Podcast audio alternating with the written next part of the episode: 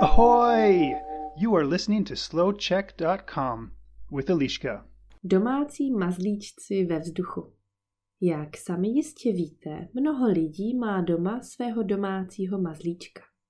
Domácí mazlíček je zvíře, které je nám blízké a o které se staráme s láskou.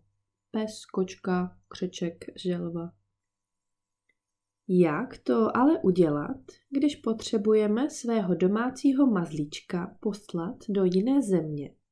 Nebo si jej vzít s sebou na dovolenou? Ano, správně. Zvířata se posílají letadlem jako obchodní zboží, tedy jako běžný balík v nákladním prostoru letadla. Z Prahy denně odlétá 10 až 15 zvířat.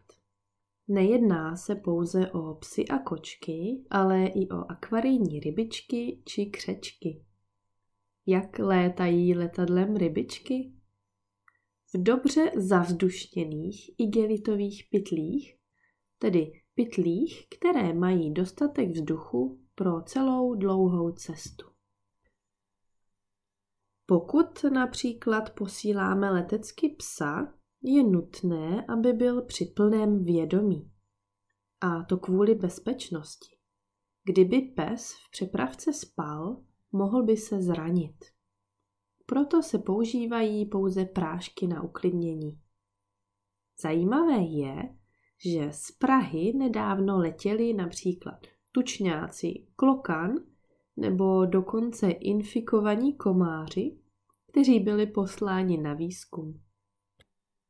No, pokud vás toto téma zaujalo, můžete si poslechnout 12-minutovou reportáž na stránkách Českého rozhlasu. Odkaz je na webu www.slouček.com.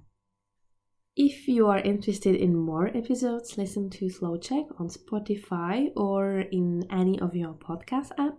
You can follow Slowcheck uh, Slowcheck website where you can as well subscribe for newsletter and get more interesting things.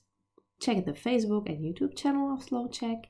And if you like uh, what I'm doing, you can support Slow Check via PayPal on slowcheck.com or on TP, T-I-P-E-E.com slash slowcheck, where you can offer me a virtual coffee for one euro that I will really appreciate.